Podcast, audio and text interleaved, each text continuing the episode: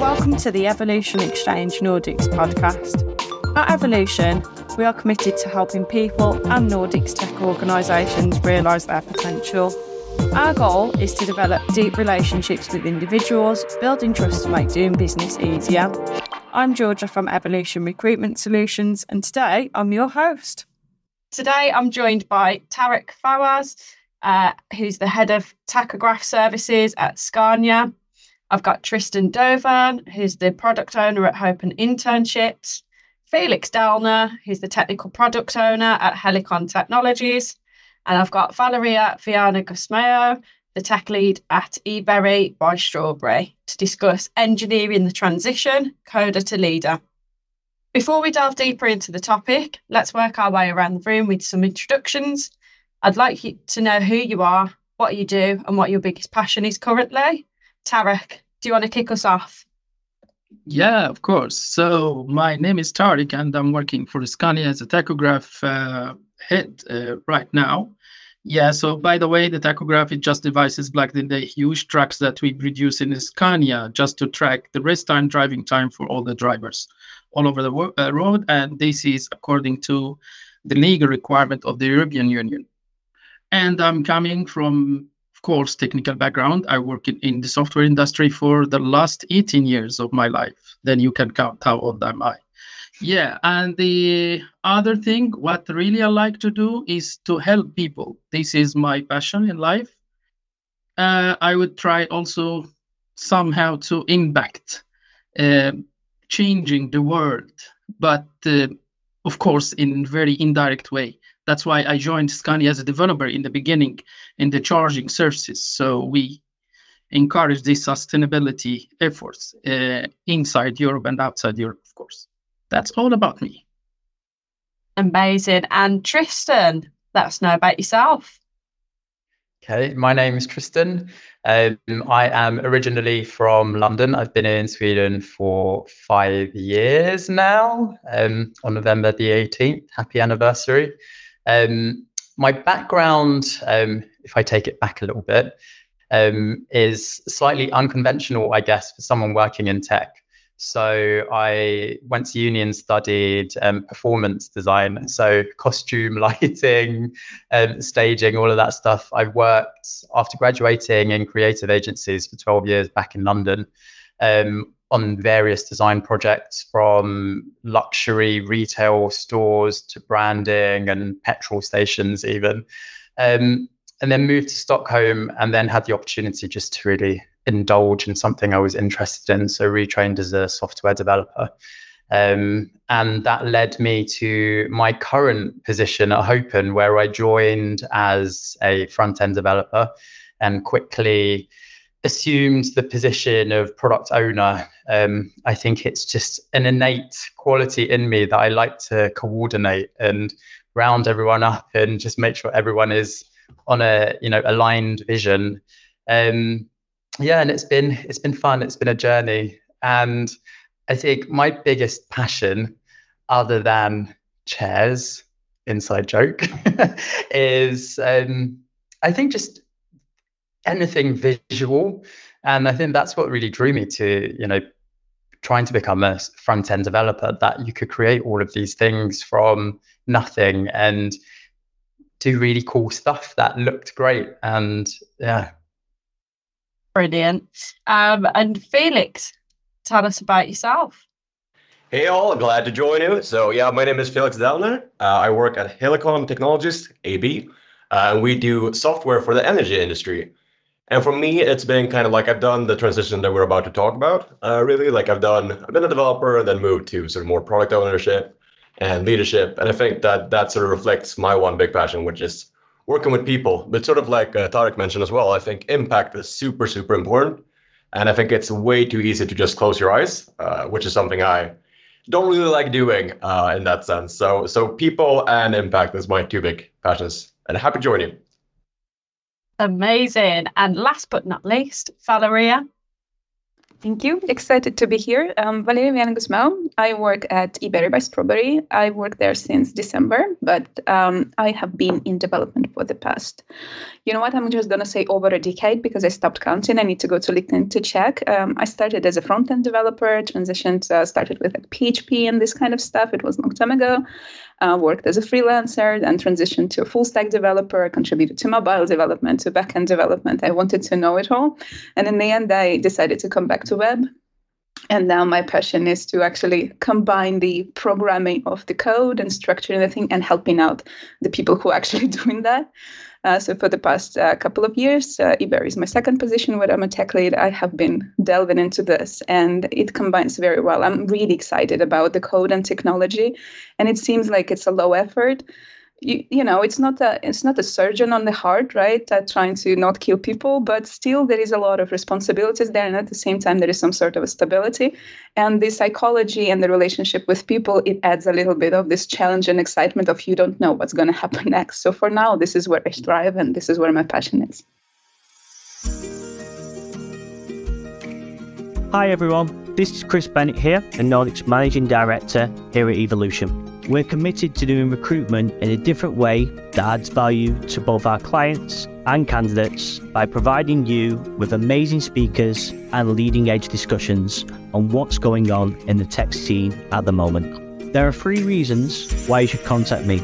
If you would like to speak on a future podcast, if you are interested in hiring awesome tech data, product, or gaming freelancers for your business, or if you are looking for an exciting new organization to work with, please get in touch. Thank you so much for listening, and I really hope to hear from you soon. Please enjoy the rest of the podcast. Perfect. Um, so now that we have established a context to each of you, let's move on to the topic in focus. Um, you all have a question or statement on engineering the transition, coder to leader. As usual, I'll work around the room asking each of you to pose your question and the reasons behind it. Each of you will have the opportunity to give your take on the situation too. Let's start with Valeria. Um, your question was Do you think that this transition is the natural way of career progression? And why did you choose that path? Where does this question come from? Um, right now, being in this position and being in this transition, um, I'm looking at my uh, my teammates and trying to figure out what is the next step for them. Is there a next step outside of transition into a leadership, or can they can they do something else? Because I myself experienced that there is some sort of a wall there. So at some point you you don't have enough challenge in just the code unless you switch kind of the development paths or uh, or try out something new. But I'm not sure if it was just my experience, and I would like to get the outside perspective on that. Brilliant. So, uh, Tarek, let us know your thoughts. Yeah, I have some thoughts about that, of course, but uh, I would like to say it's yeah sometimes i can say yes this is like the natural way of progression. Sometimes i i cannot say that because it it depends on so many factors like the individual skills the interest and the career goals that we have. And also if we also considering that we the the, the entire world so we have also different cultures um, different countries and uh, maybe in some countries. And some societal norms force you to do this uh, transition or to do this progression. Because if you don't do that then you will not get uh, promoted in your career and you stay like taking the same salary for too long time and then you need to do that. And also you don't get the sometimes people look in like i'm talking about those uh, culture like you're not uh, doing too much in your career so you're a big failure, for example. But from another perspective, I can say that it shouldn't be normal transition for everyone. It should be normal transition for the ones who are really competent with that one, the ones who really see uh, and know how to gain some leadership uh, skills, the one who really know how to talk and convince people in a very decent way um, you like i don't see it like a normal or natural way for someone who see himself like a boss all the time he wants just to make his thoughts on the ground, but it's more about the one who make people feel good, someone who really feel good when someone else doing something good and he don't looking for a credit at all. This is my thoughts. Yeah.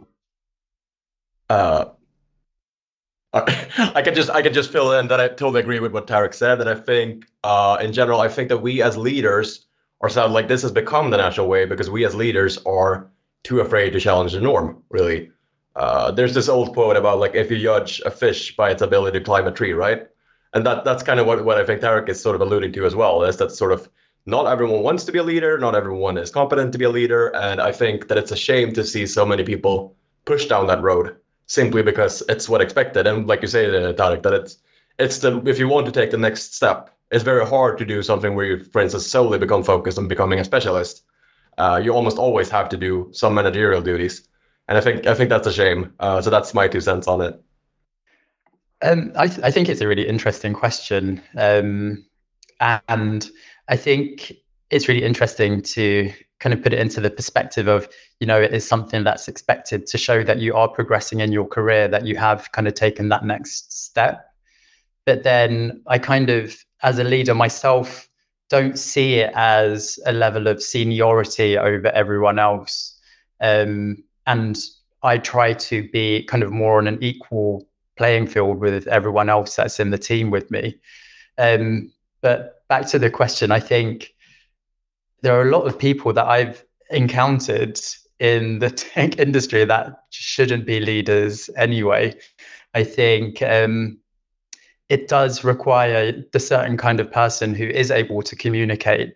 And you know, there are you know some developers who have gone into the industry because they see it as a way of not having to interact with people and they can just focus on the task at hand.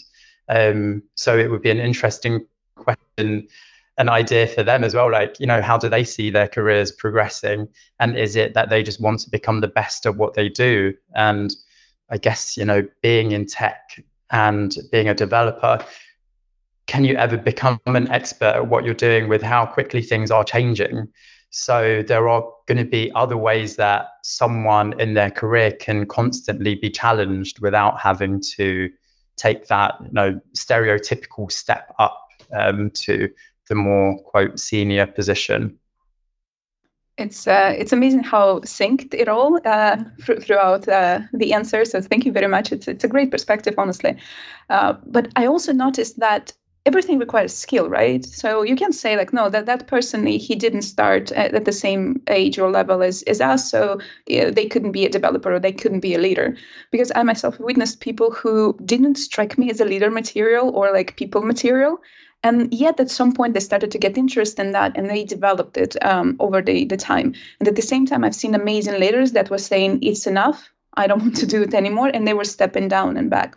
So I think it's uh, yeah, it's it's very individual, uh, as you were saying that it's uh, uh it requires some sort of a passion for it, predisposition, or, or a need to actually motivate you because there is a lot of challenges there, right? But thank you very much. It's uh, it's an amazing take. Yeah, Valeria, I I, I see the same uh, also, and they continue with this Trist, Tristan mentioned but also we need uh, I, I, I, was coming from the background like you forcing people to become leaders uh, even if they're not ready.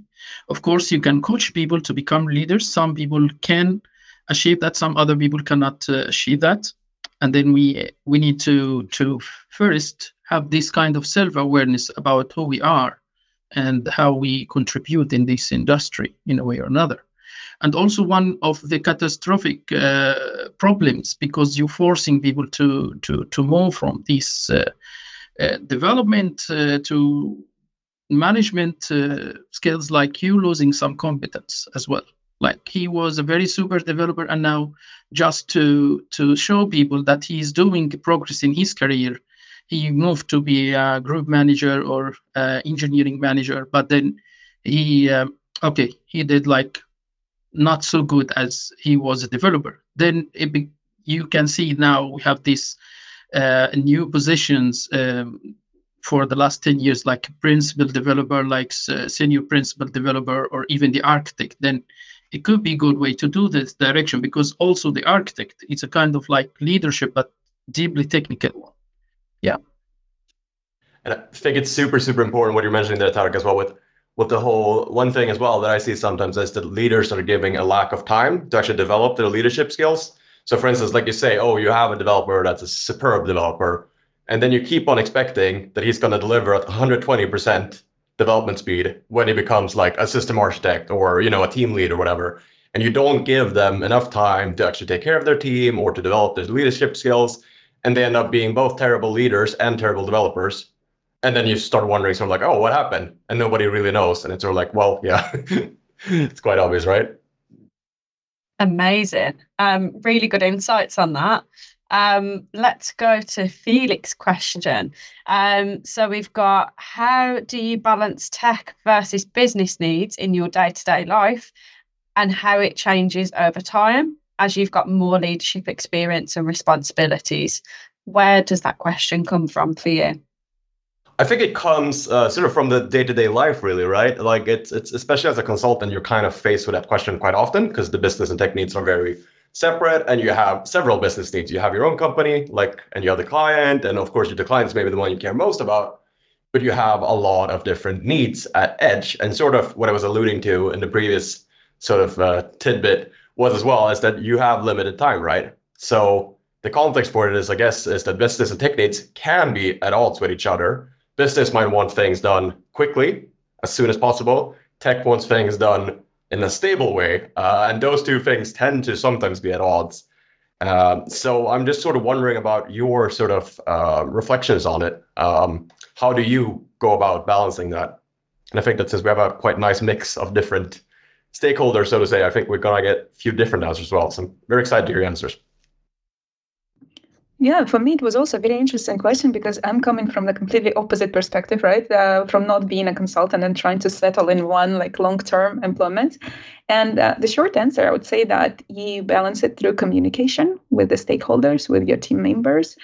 And um, in a perfectly functional agile environment, that shouldn't be a problem, right? Because there will be um, people that will speak up and say, hey, this is our need, uh, and we need to have it done because of X, Y, and Z. But um, I would say that over time, uh, my priority definitely shifted from the tech. So being a developer, of course, that was my my cornerstone. I need to protect this. This is mine. We need to refactor the code. We need to ensure that the DevX is better.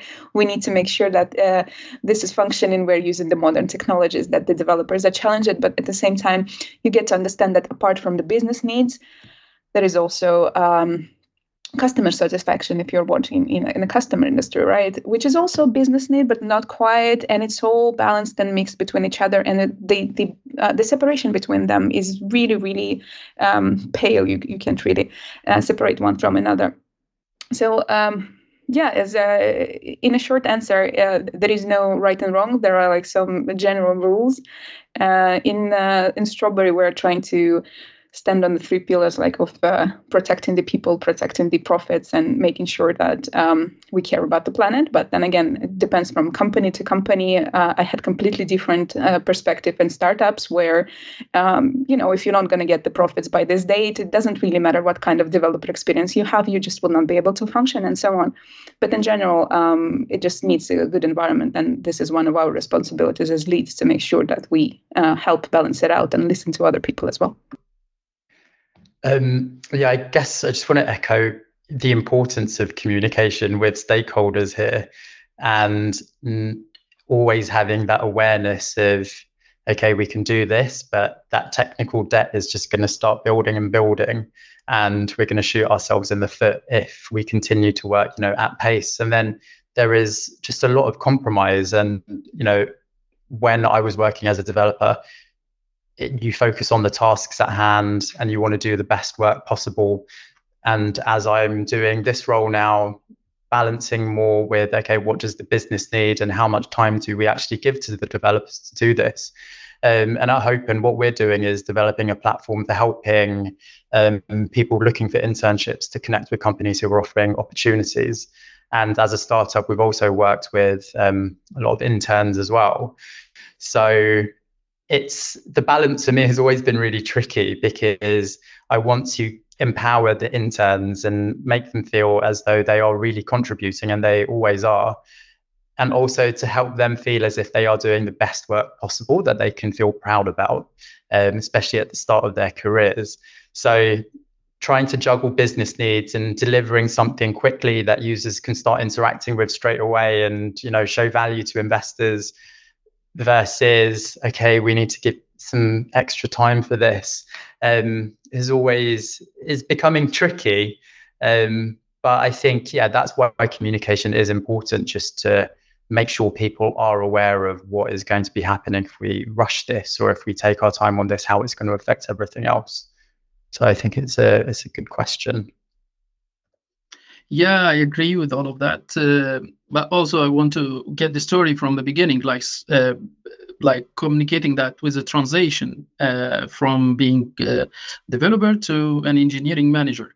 I would say, like in the initial like initial transition, you will feel like you're more biased to the technical and then you would always fight for the technical debits and get things done and then you got this normal fight with the commercial side of the organization. Okay but we need to achieve this. We need to get some more profit. Okay but uh, i can say that we cannot uh, get more profit.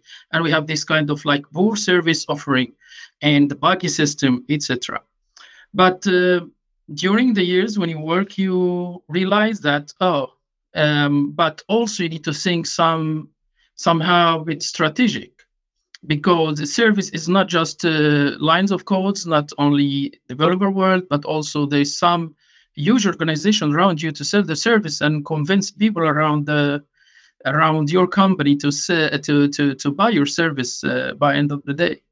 Uh, and then you you need to, from my perspective, to just to guarantee the balance. Yeah, it's a communication, but also we need some um, how to say like organized process of digesting the the requirements of the customer and translating to some valuable items and then translating to the technical. And having all this related all together like regardless the tool that uh, the tool that we are using. But i need to get the opportunities which is based on the customer needs and really connected until the, the jira task that i have as a developer. And also to be inclusive like you need to include the developer then they feel the pain as well. Okay if we don't do that then they we have a frustrated client. Then sometimes they feel people i i, I say like i have experienced that several times because i i did this setup uh, like one or twice having all this chain transparent to everyone in the team. And then some developers say oh but we need to take out this take debit it's not the time to do tech debit right now. We need to focus on delivering this value to the customer because they are frustrated. And uh, I'm also agree with Valeria. It's really, really huge, di- like huge difference between organization to organization. Some organization want really the engineering manager to totally focus on the the the, the development part and pay less attention to the commercial part and some other organization need you uh, to be more focused into the business part and build awareness uh, to the team. Some other companies just want you like an HR, uh, like HR or admin, just uh, signing the vacation, etc. So it's really differs. Yeah. Thank you for the great answers, and I think that for for yeah for the listeners at home, so to say, I think the biggest tip is probably to find a, an agile organization, which we all know is, is, super, super easy to do, right? Now, but I think I think there's some great input there. I think uh, communication being clear uh, was very, very good, and I think that's something we always all can work on, right? Uh, Tarek, you mentioned sort of like structuring it, and I think you also sort of briefly touched there that different organizations structure it differently. In some of them, you uh, you're supposed to do everything, and some you do nothing, and in some you only focus on development. But I think also one thing that I'm kind of hearing in between the lines here of what you're saying is that if you come from a technical background, to not forget sort of where you came from, uh, maybe from Valeria here, that you have to sort of realize that like once back in the days, I I cared about that dev being in the right spot, you know. So I think I think that's uh, something that's maybe very very helpful, or for those those of us who are not technical, to simply try to understand uh, the technology more. So thank you for great answers there. Brilliant. Um, so yeah, I mean, we just want to find out as well, uh, Tarek. Um, thoughts about your question. I've got is it required for engineering managers in technology to know how to write code? Tell me your thoughts on that. Yeah, my thought about that. Why this uh, question coming here? Because this is like the endless, uh, how to say, conversation between different managers in different organization. Yeah, but I don't know code. I don't know about the software development, but I know how to manage people. I know how to coach people. But is that enough to really develop uh, uh, a developer to feel the pain of uh, the, the team member that you have if you are only managing a team of developers? Uh, that's this from where it comes. Also, sometimes when you're joining like a kind of like organization having like deep technical um, uh, technical solutions, which really need some decisions um, at the strategic level and having this technical competence to to to to how to say to just to show the right direction to the entire team that you have. If you lose this competence how it could be? So is it really important to be an engineering manager for a group of developers to know how to write code or it's not uh, I don't think so necessarily. Same with product owners, but I think if you do, it's your unfair advantage, right? So having the respect and experience for development cycles, they're a huge benefit. Uh, I think it's the difference between sympathy and empathy, right? Because if, if you've been there, you can sympathize with it. If you don't, you can only empathize with it. Uh, and I think that's sort of like what Valeria touched on earlier as well. If you know yourself that like, hey, I used to care about this, you know, it's your communication is going to get better. You're, you're like, it's going to become clearer. It's I think you're going to find yourself having a lot of an easier job than if you don't. But I mean, of course, I don't want to scare anyone away that doesn't have a technical background. But I'm just going to say that I think it's easier and it makes it you you're going to do a better job. Simply enough. I agree.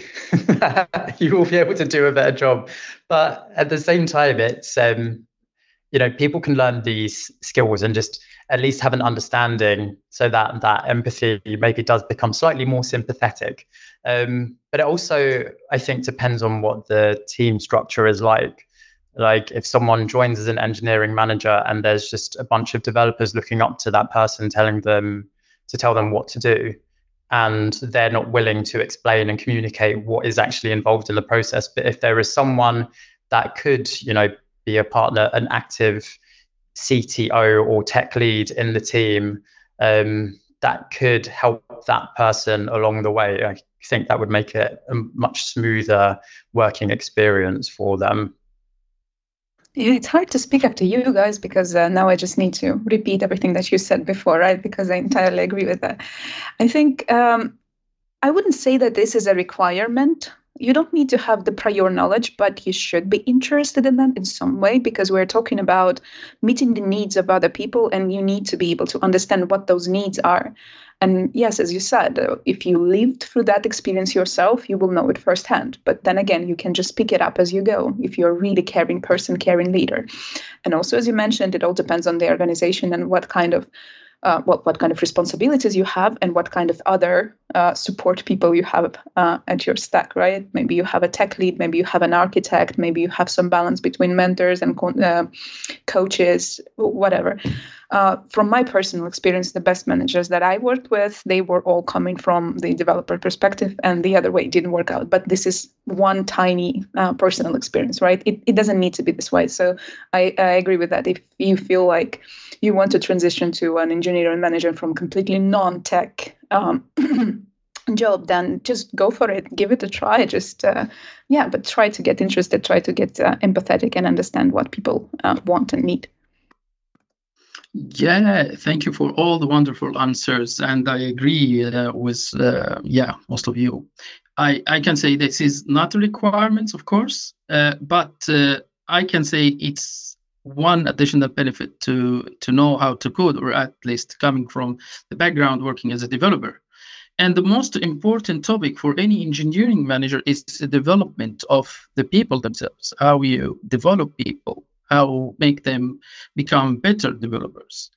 And uh, also measuring the teams in a way or another also need you to be aware about some technical you come you have some technical insights especially in the teams that you don't have architect or team lead they just a group of senior that you need to manage them to deliver a service. And sometimes oh yeah because you are know how to write a code or you coming from this developer background you precisely know what is the problem with that guy and then help them uh, to grow help them to learn new things help them to find the direction help them even to identify if they want to continue as a developer or not. And i face a similar situation some of them like coming as a fresh grad to the team and they really really want to work as a developer but after like six months they realized okay this is not my passion. I just want to work as a ux and this is hard. I, I feel it could be struggle for someone who really didn't have this background in mind uh, to to judge people. But as you said this is something that you can pick uh, while you go. And the, yeah i agree with valeria. The awesome manager that i work with the, they are was coming from a developer background as well. Yeah. Thank you.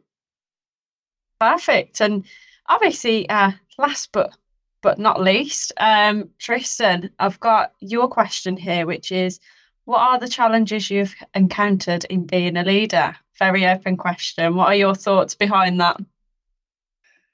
It is very open. And when I was trying to like give it some context, I was like, oh God, where do I even start? Because I think there are so many like small challenges that we face every day, whether it's, you know, personality clashes and trying to help resolve situations, time pressures, money pressures, all of these different things. And then I think the more I was thinking about it, and I think something that would be quite interesting for me to, to discuss without turning it into a therapy session is how do I think I um what something I um, often find challenging is that I get very personally involved and emotionally involved in the work that I'm doing. Um, I put a lot of pressure on myself, not only to perform, but as I mentioned, we work with a lot of people at the start of their careers. So I get emotionally involved trying to be a role model and an example of what a leader can be through you know empowering them and taking accountability and being honest and transparent. Um, and i can sometimes find that quite challenging and taxing. So yeah it'd be interesting to hear like how you all feel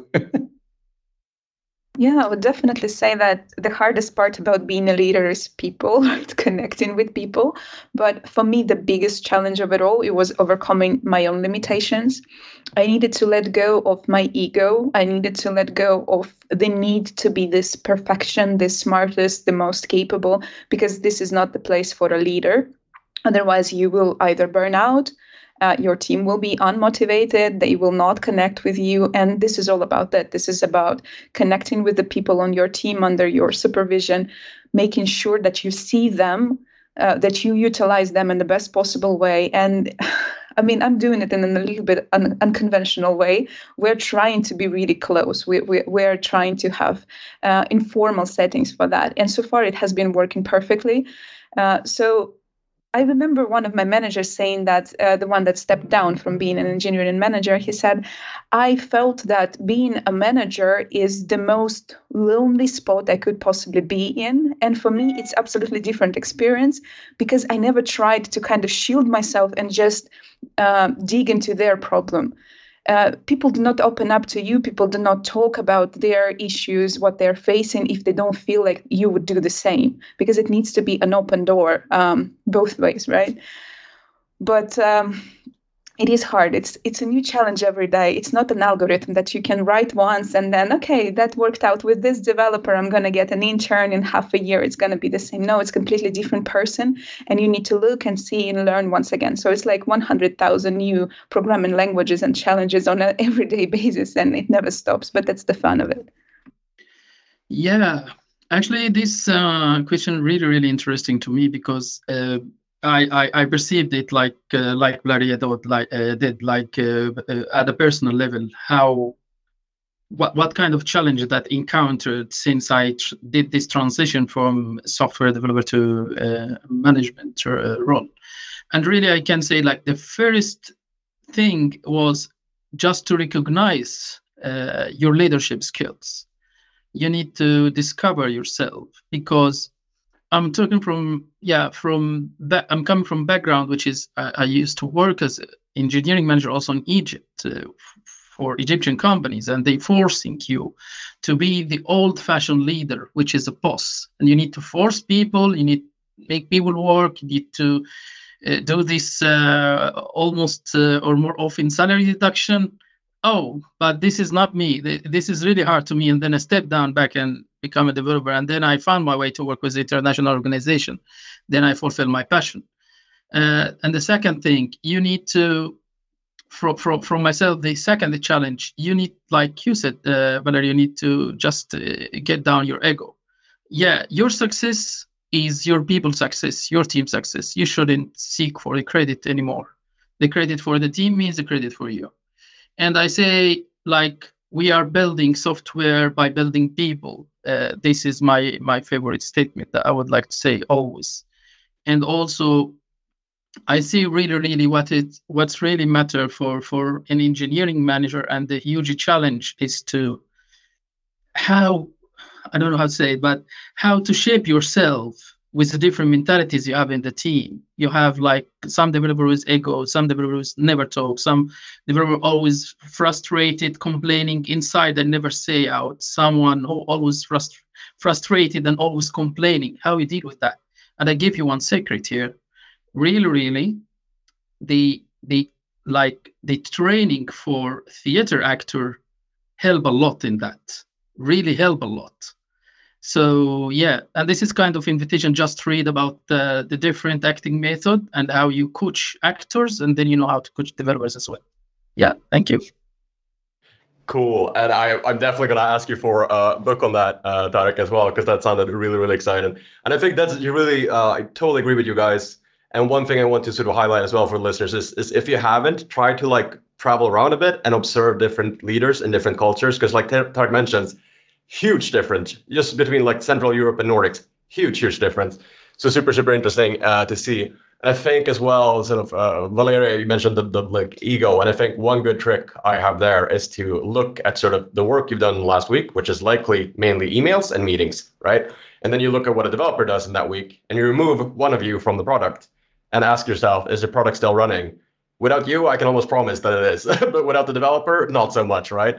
Uh, but then I also kind of want to add on to to Tristan's question there that I, I I think we work kind of the same way. I also get very emotionally involved, and one huge challenge that I face is is transparency, right?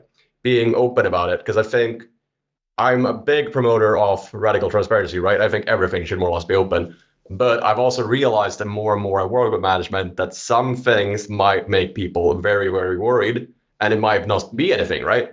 So it's sort of like you have to be kind of careful. Like I, am not saying that you should lie, but sometimes withholding some information can actually be the right thing to do, which kind of goes against radical transparency, right? But I think that's a huge challenge to balance of when or when am I supposed to be transparent and when am I being more opaque, right?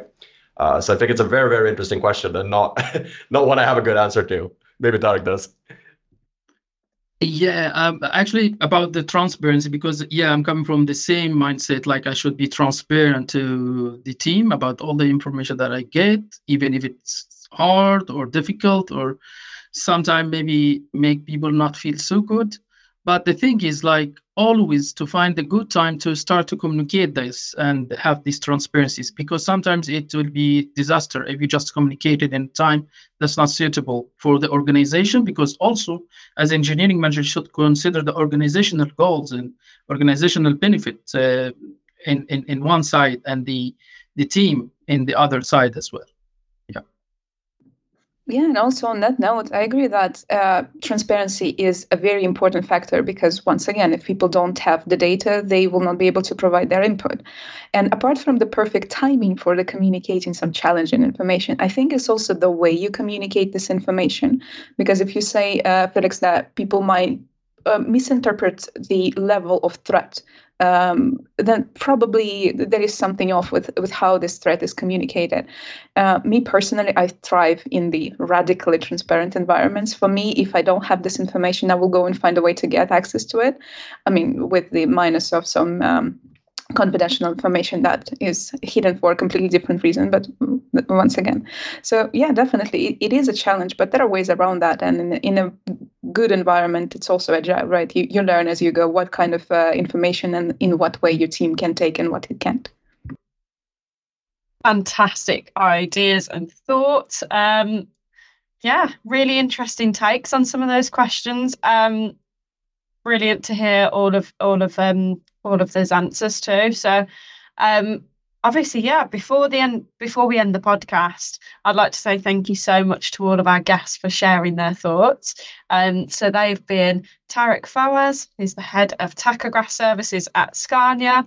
Got Tristan Dauvergne, who's the product owner at Hopen Internships. Felix Dellner, the technical product owner at Helicon Technologies, and Valeria Viana Gusmão, who's the tech lead at eBerry by Strawberry.